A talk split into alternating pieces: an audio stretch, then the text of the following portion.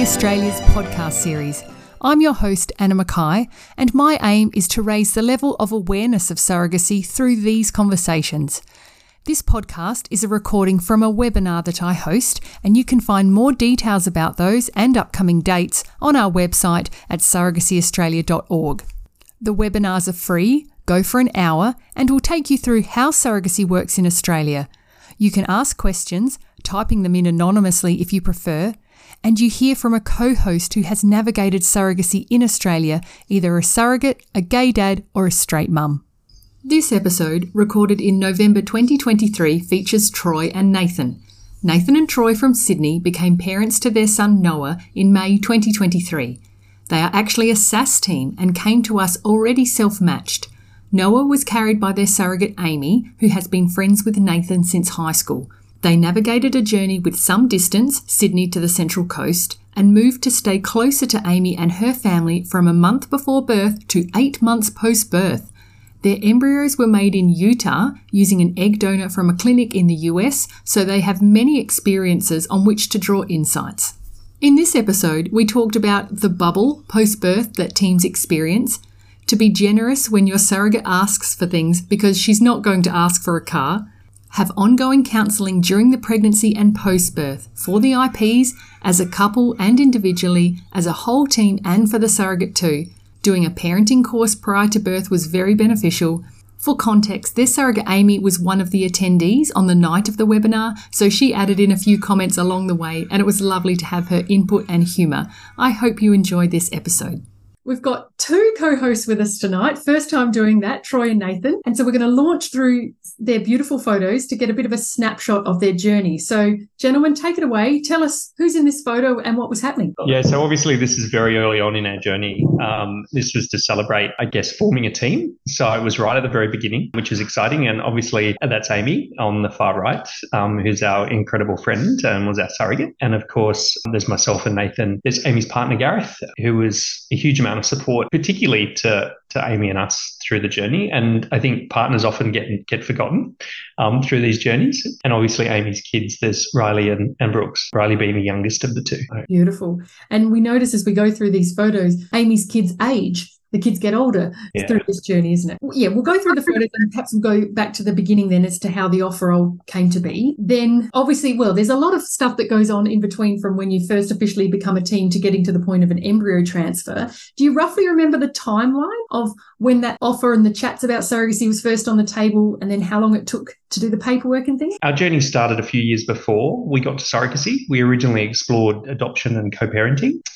And then um, I think we landed that surrogacy was the best fit for our family. Um, and so we started to do lots of research and to explore what that could look like, uh, both onshore and, and offshore. I think for us, we joined a few social media and Facebook groups initially, and we started to prepare our introduction as a family um, in an attempt to start to connect with others, but also obviously with the hope to match with a surrogate at some point. Our preference always was, if possible, onshore for both egg donor as well as surrogate, because that story about how our, our child was conceived was really important to us and we wanted those people to be in our life moving forward. And if I go back, we prepared and put our post up so to our immediate network and family to just kind of talk through our, our journey to that point in time, but also with the hope to start a conversation around surrogacy with people that didn't know what it looked like in this in the country. And so at that point, it was not long after that Amy, Gareth, um, and the kids came to the farm in Mudgee with us after a fun evening, and um, and then uh, they kindly offered to be our surrogate, which was incredible. At that point, then COVID, of course, interfered in many cases, as it often did with others. Essentially, between the point of us sitting down and having that conversation, which was back in March 21, to the point that we did transfer, it was a longer process than expected because um, I think for most couples that were like me and Nathan, many start by creating embryos first. We did things in reverse. So because uh,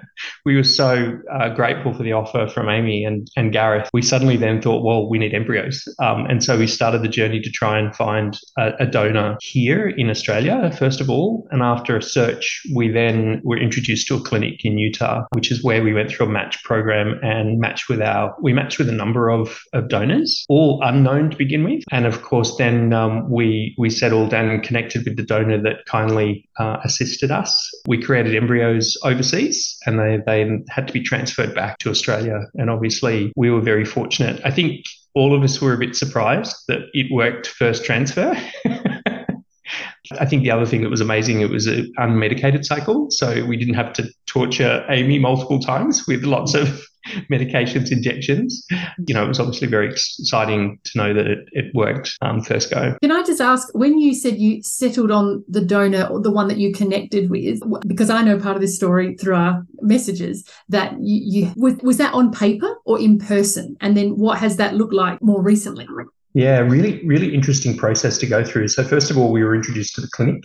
They take a profile of uh, of us. They gave us access to a database. Utah is really interesting. It has one of the largest donor um, databases in America. So the clinic that we were introduced to had over 300 donors um, in their database, which is incredible. Oh. We were initially matched with around seven, and then through that process, we reduced it down. There was essentially two that were the were the most appropriate match that were available in the time frame that we were looking for. Um, and it just so happened that one of those suddenly become unavailable because they got COVID. Um, and so So our donor, who, who I've got to say was always who we had leaned towards, very gracefully did a donation for us. Now, at the other end of this process, uh, we obviously then reached out to the fertility clinic in Utah, and we'd expressed early on that we would we would like some sort of connection on, on an ongoing basis and a relationship. So we pleased to say that we've now had a, a, Zoom meeting and we've now exchanged contacts with one another and we routinely exchange photos and check in. So that's really nice. Wonderful. Yeah. May I just expand on that or guess at something that perhaps if the order had been different and you hadn't had a surrogacy offer on the table, you may have explored donation here in Australia more and to see what leads took you there. But because you already had an offer and you then knew about a clinic in Utah that had success, is that sort of what stepped you into doing the donation and the surrogacy parallel then? I think that was part of it. For us, we exhausted our local network and family.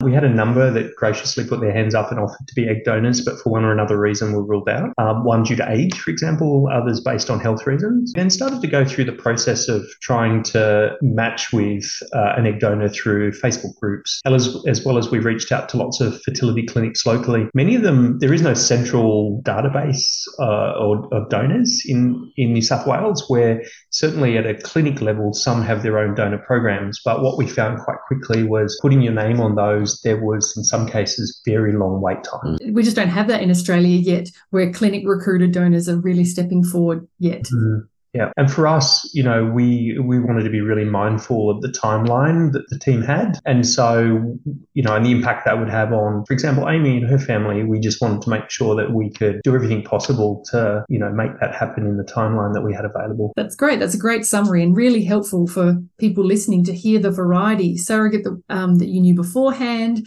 and yeah, overseas egg donation and embryo creation. Just take us back then, Nathan, you, this surrogate Amy you knew beforehand. How did you know her? Yeah, we uh, we went to school together. So we met in year eleven. I had uh, we'd sort of moved house uh, like with my family. So it's new school. Amy and I became fast friends. I used to almost crash tackle her almost every morning. Uh, you know, just to hug. and that you know that that continued after school and even like when when Troy and I first met, we you know Amy, Gareth, kids, and myself, we had a, a, routine where we'd see each other every kind of maybe three to four weeks, and for special occasions like birthdays and things like that. And and that just continued. And then Troy kind of you know became part of the the big friendship family group thing that that we had already kind of created. Amy's youngest, I'm their godfather, so you know we we were always going to be close, and and regardless of who our surrogate was going to be, Amy was always going to be Auntie Amy. But now they they just have this really amazing kind of special bond you know that that's that little bit extra which which i love and we love.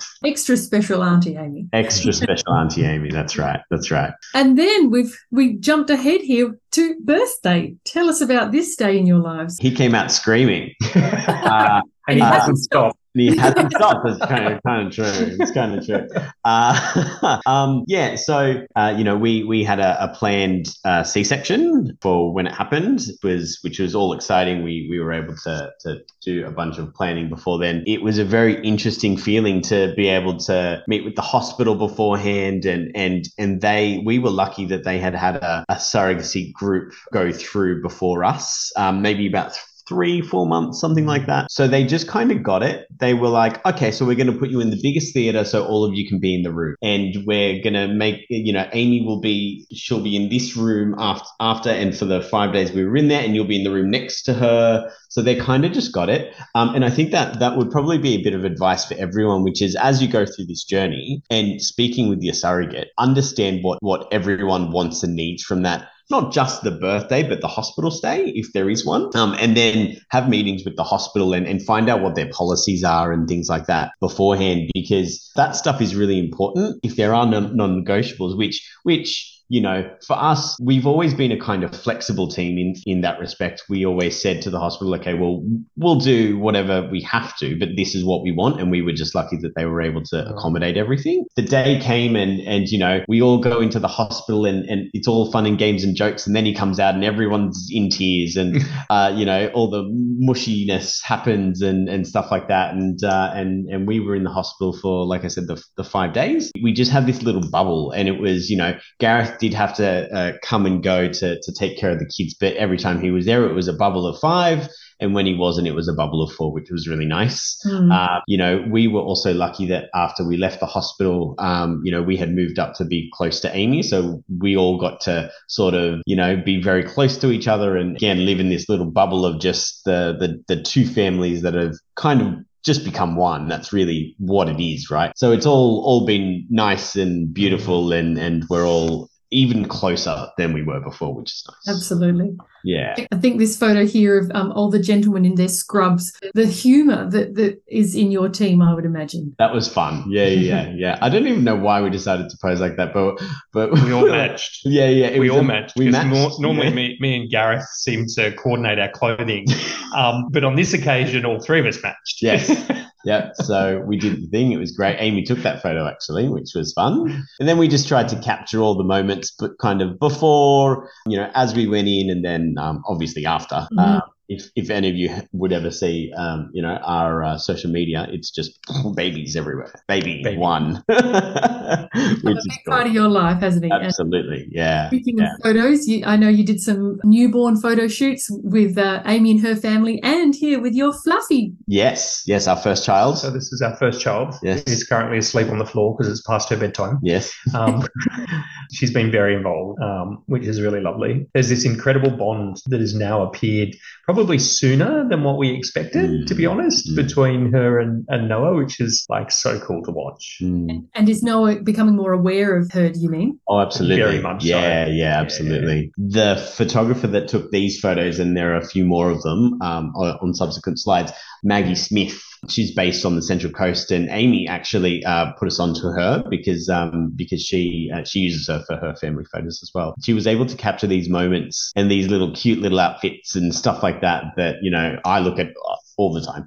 So it was just a it was just a fun day, and again we were lucky enough to. It wasn't only so, sort of Amy, her husband, and kids, and and us and Noah, we brought our mothers as well to this shoot. Um, so it was kind of like capturing the new grandmothers in the in the shoot as well, which is which is very beautiful. And then ob- uh, obviously we got a bunch with uh, Amy, Gareth, kids. Uh, yeah, exactly like that one, which is which is you know this is the bubble that I was talking about. That mm. after we went home, this is it. Mm. And yes. Uh, even at that time, because um, that was I think it was I think it was 15 days after or something like mm. that after we got home. I know exactly what you mean about that bubble. And yeah. oh my god. And it was for us, yeah, it was a week they had an Airbnb near us it was mm. almost so that week or that you know, week or two of that bubble was almost the highlight of the whole journey. Spending that time together, really quite intimately, seeing each other all the time is something we never often do with other people in life. And nor will we probably do again unless, you know, you did it twice. So it's yeah. a really special thing. And may I just say, from a surrogate's point of view, to include your surrogate, not just your surrogate, but her family in these post birth photos, that's really special because that doesn't happen mm-hmm. for everybody.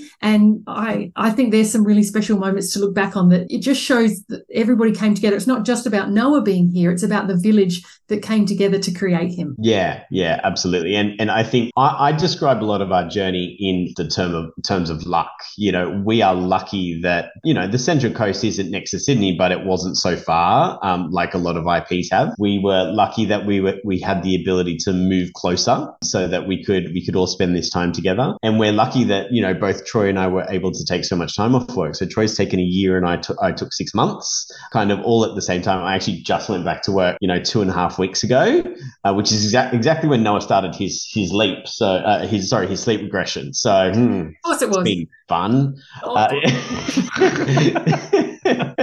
so have um, you have you rented a property up there for all of that time? we have. So we moved out of where we were um, in Sydney, and we, we've we've moved up here, and um, and then we'll go back early next year. Hmm. And for people listening, I must say that is unusual. It's amazing and wonderful. And if if people have the capacity to do that, it really is worth it for everybody involved. Just that transition out of the project. So if you have that ability to work from home or from distance, it's really something to consider. So if you can't do a local journey uh, near each other, so that's lovely. Yeah, spend a chunk of time. The other thing that um, I think I would suggest for IPs is, and and I think this is for a number of reasons, is you know I get that that not all journeys are the same, and and that um, you know not not all everyone is able to be as close as we were, but if you can go to as many appointments and scans and just all of those things that you would normally do if it was just you and your partner doing, then 100% do it. And again, I get not everyone can. Those moments were not just special for for us, you know, seeing Noah grow, but also spending time with Amy in the waiting room. Uh, we'd chat, we'd joke, we'd just we'd connect and get even closer, and they're just special moments that I think about all all the time. When they were, you know, they weren't nothing, but they were just quick little appointments. I agree. Absolutely Yeah. agree. And you get all of those little bits of information from the midwives when you catch up with them. Um, and as my team, we made a deal at the beginning that at least one IP would be at every appointment, even if it was a five minute blood test, Mm. they came so that they could experience the full inconvenience of pregnancy.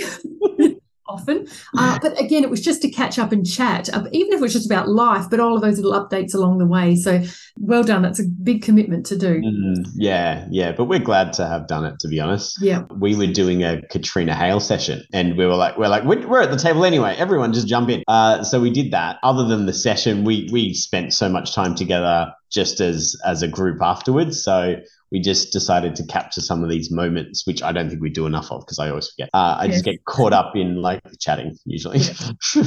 one of my favorite photos I think of Noah is that one on the on the right because you can see his little teeth. Yes. He's Growing not, he's, he's not so little anymore. He's not Look, so he was little. he was never little to begin with. Yes. So he was Poor Amy. he was born at 4.135 kilos, um, but he's 9.2 Sorry, um, Amy. at the moment. He's definitely uh, thriving, and um, he's still got his chipmunk cheeks. He does. he does. He does. And then life goes on. That's yeah. So we've got there's some beautiful photos there that, that we've shared. So uh, thank you. And it's a bit of a snapshot, really, isn't it, to try and Yeah, summarize yeah. The whole journey there. we we could do a whole like three hour session just on the journey. We could. Yeah. I'm just going to answer the first question that, that has come through saying uh, from Anonymous Is the age of intended parents an issue? Surrogates thinking an IP is too young. Interesting. Don't often have that question. So the age for surrogates, um, you need to be at least 25 to be pregnant. And I do know of a surrogate that investigated it at 23 and had to wait till she was 25 to have embryo transfers. In some ways, she was pro- looking more for younger IPs, if that makes sense. So sometimes we gravitate more towards people who might be of a similar age and might want to do that for some, but there's a, an age range. People carry for each other for all different reasons. Were you going to add something in there, Troy? Or Yeah, I was just going to ask: Is there a, an upper oh, age limit? Yes, Because um, um, I've had a few conversations with IPs over time, and have met a few that are slightly older. So I was, you know, Mm. The older of, of us, and um, and I've been surprised that I was always concerned that maybe I was I was a little too old at one point. how old you? How old are you now, Troy? I'm 47. I guess the average age, like those that join SASS, for example, is probably 32 to 50, 52. Like, and so uh, it is more people. I guess if you think about this, surrogacy is a middle class upper thing to do financially. And so a lot of those people are established in their careers. So if they're the two guys, they've established themselves first in their careers, or if they're the hetero couples, they've been through a long journey, like their own IVF journey, probably for 10 years before they get to surrogacy. So yeah, it is quite common to be mid 30s up. Um, in terms of legal limits, there's no legal law. IVF clinics, I believe, at least one IP needs to be like this is their internal rules, like 53 or less. Um, and it's often a similar thing for surrogates. I know of one surrogate, and I say this in my surrogate webinar. I think she was 54 when she birthed. That was a, a lady in Tasmania who birthed her daughter's child. So she was the grandma, and her daughter was born without a uterus. So it's often those women that carry. So yeah, there, there's an interesting question. I think IPs are often older than the surrogates. My IPs were younger than me, but just the way it rolls. And I've now met a number of IPs that are well in their 50s. It was my my own internal, um, I think, challenge. Mm, Whereas yeah. the more I got to know people, I realised that there was actually many more out there that were the same age or much older. And Nathan, how old are you? 35. 35. Oh, look at the gap.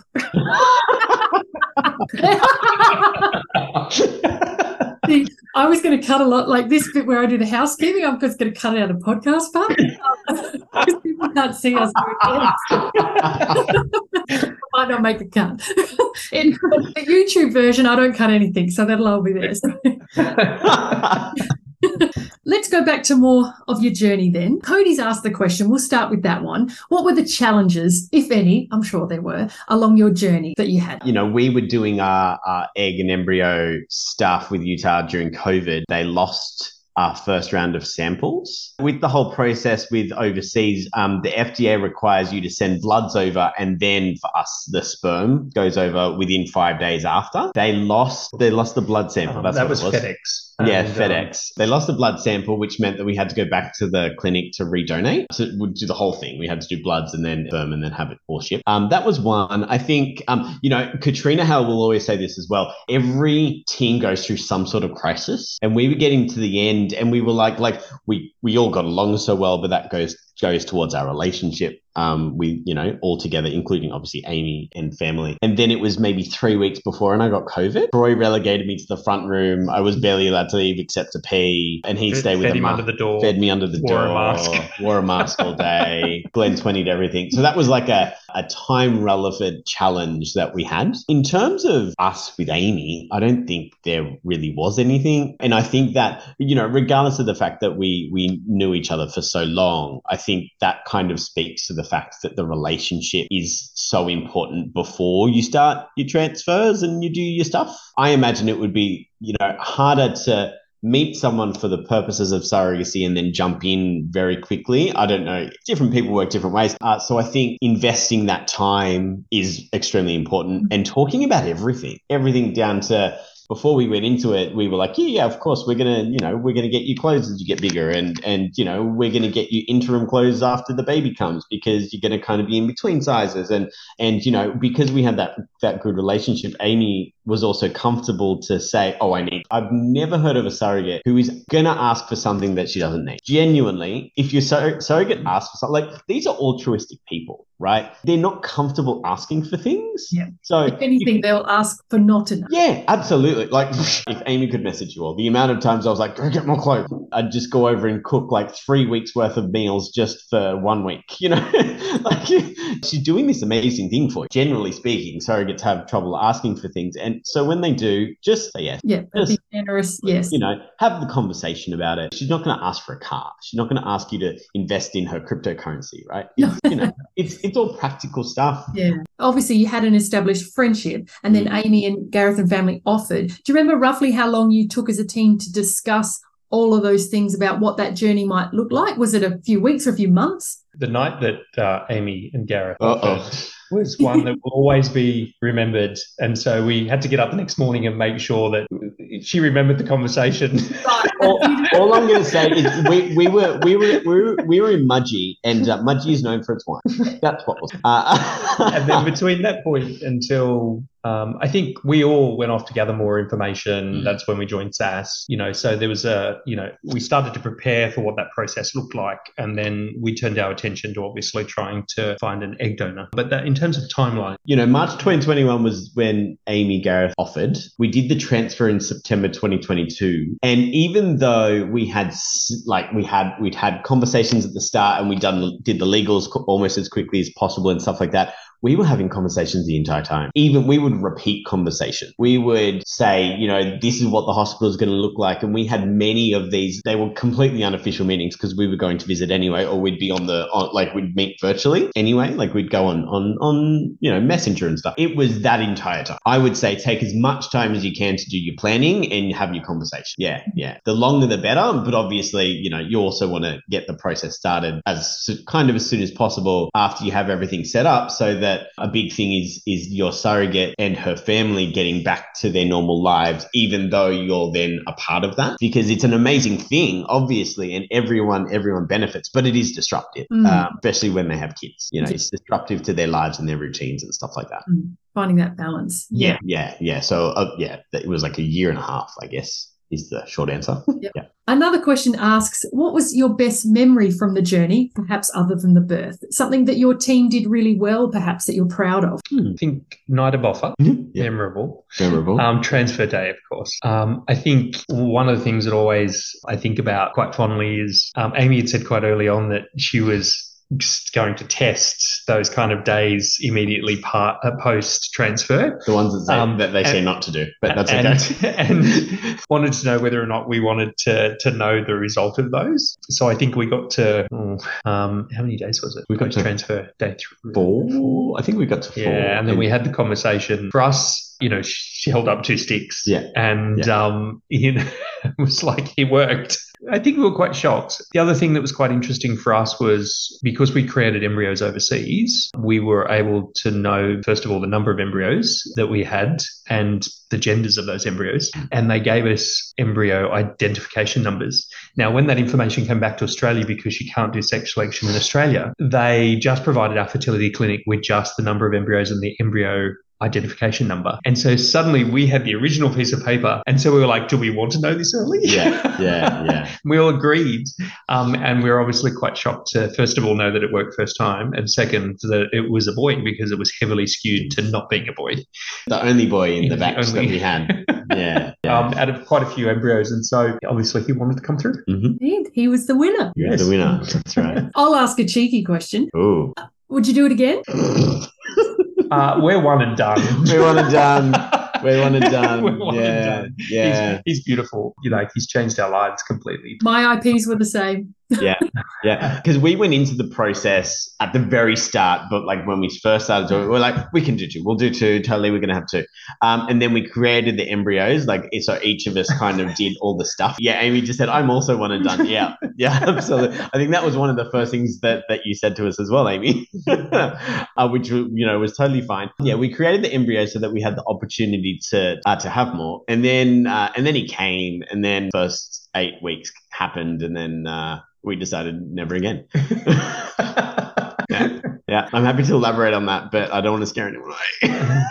Um, I guess for the benefit of everyone here, uh, we transferred all of our embryos back from Utah um, to our fertility clinic here in New South Wales, and they're stored here in New South Wales. But again, we had to go through that FDA pro- process to be able to both send samples out of Australia and then receive them back again. So it was an interesting process. and then actually another uh, another hurdle was for one night they we didn't know where the the transport The was. was. Yeah, yeah, because it, it it had supposedly arrived in Sydney, but didn't make it onto the truck that was supposed to take it up to Newcastle Of fertility. So we didn't know where it was. It was sitting at the airport for the night. Event- eventually, we found that out. So yeah. And hopefully still frozen. Yes, Yes, yes, yes. yeah. They can survive for like what, fourteen days or something. In that Yeah, thing. so um, there's lots, lots of companies that will ship embryos and, and Mm. eggs. Um, some interesting facts. Um, originally, we went looking for eggs overseas and we were going to freeze those and ship them back. Mm. Um, and the advice that we received was that embryos um, freeze and thaw and transfer mu- um, much better than eggs do, Yeah. which is why we we elected to create embryos um, overseas, fresh. So and then um, freeze those and then ship those back to our fertility clinic in Australia. Mm, that's really helpful to know. Cool. I'm going to ask you my SASS question. So, as I've mentioned before to people that they they're a SASS team, you initially joined SASS to find a surrogate. Then your friend Amy offered, but you decided to stay on as a SASS team for stage two. Why did you decide to do that? I think for us, it was about the process looked from the beginning very complicated and there was a lot of different options and processes and steps. And so, first of all, connecting with SASS was useful because it gave us access to resources, um, webinars and seminars in the in the early stages where we could get to see other IPs and other teams um, so it gave us kind of a, a vision of what it could be. Then there was useful templating, like budgets, budget templating, so that we could, you know, we we had an idea, but having never been pregnant before, there's a lot of things that need to go into supporting, you know, a surrogate. So we wanted to make sure that we were thorough. The big benefit for us was the counselling piece. We did not only what was required, but I think we did far beyond that. And I think for us, it was another way for us as a team to get to know each other on a diff, on, on a different level mm. or a different layer. Um, so I think the counselling was really really mm. beneficial. And the SASS mentor as well. Yeah, um, yeah we, we connected with our with our mentor um, we met for coffee one day and then, um, you know, friended on socials and, and we still kind of chat every once in a while, which is nice. Yeah. Chatting to others who have done what you want to do and make yeah. it real. Yeah, absolutely. And, and it just makes it, makes it a lot less daunting as well. Um, and that goes for both the mentor having other people and SASS, having the resources and even just being able to tap into to, to your knowledge, Anna, really helped us, you know, understand what was next and what to do and stuff. Yes, because like uh, we've kept in touch, you know, through messages over the years and just having those sharing little updates, but also quick little questions along the way.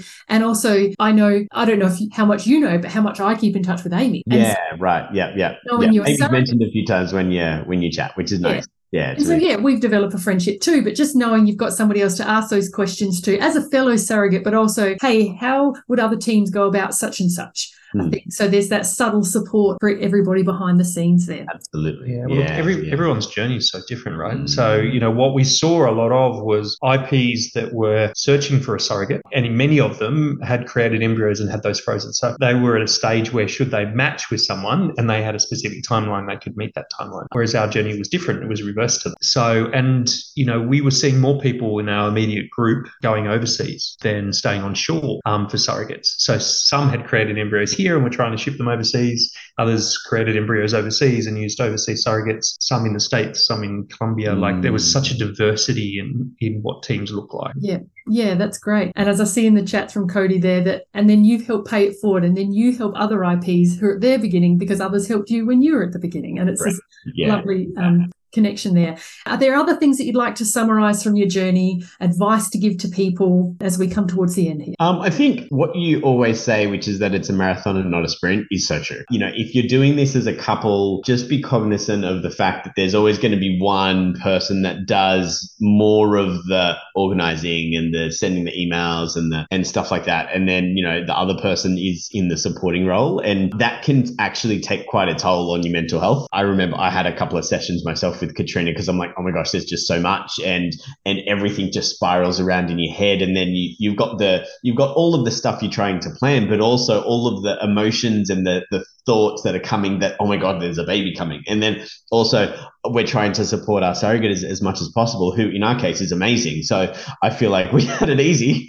Be as kind to yourself as possible. 100% use the counseling. Do more than you need to. Do individual sessions couple group because it all helps. You know i, I had i had maybe th- two or three sessions with katrina and and i got so many tools just to manage everything that was kind of going on up here mm. with all that stuff to do. And to clarify this is counselling we're talking that's not official mandatory. You have to have this is Correct. once pregnant as a team. This is a t- you guys encouraging to have that ongoing counselling. And I'm pretty sure IPs and surrogates agree. You never walk away from a counselling session going, oh, "I wish I hadn't had that." It's a weight off to just you know feel heard that yes, what you're going through is hard. It's mm-hmm. complex, or some tips and tricks for how to help manage the, the upcoming steps. Absolutely. I think sorrow dating is really important. Oh yeah, I can't emphasize that enough. Mm. Um, and if you don't know someone, you you know you, that investment pays dividends at the other end in spades, right? So sorrow dating is really important. Do what you say you're going to do, mm. um, and if you mm. can't, then communicate. There's going to be tough conversations. Utilize counselling. Probably have more than what you need um, Mm. I would say. Mm. Um, and just be kind because at various points, you know, different team members will go through different challenges. The other end, you know, we've seen a couple of journeys not go well. Mm. Um, and I would just say devastating when that happens. And it's tricky because how, how do any of us know if we're going to be that journey and how to avoid that? But I Yeah. think some of those takeaways I'm taking here are sorry dating in the beginning, taking your time, a few months to talk through things. And I like what you said, Nathan, earlier. Repeat some of those conversations. Mm. You've talked about them once doesn't mean you can't come back to them because people's minds might change. Yep. And ongoing counselling for all team members in all combinations, Mhm. even having it booked in. Yeah. The pre birth and the post birth plans were really important. Oh, yeah. And we spoke through them many times. Yeah, yeah, that Um, helped us. Yeah, that helped us a lot. Just to just to keep our thoughts all together and on track. Um, you know, it's it's uh, it was like a, a set of notes that we all kept, which was you know this is what we spoke about this topic and that topic and that topic. I think we even got the templates from you. I'm sure we did. Yeah, I'm sure we. Did. So yeah, and and it just helps that even even though you're repeating those conversations, you can still refer back to that stuff at any time. And I found for my team, some of my thoughts on um, direct breastfeeding changed as I got closer to birth, and I wanted to do more than we'd initially planned. But because we had that ability to come back and revisit those conversations, Yep.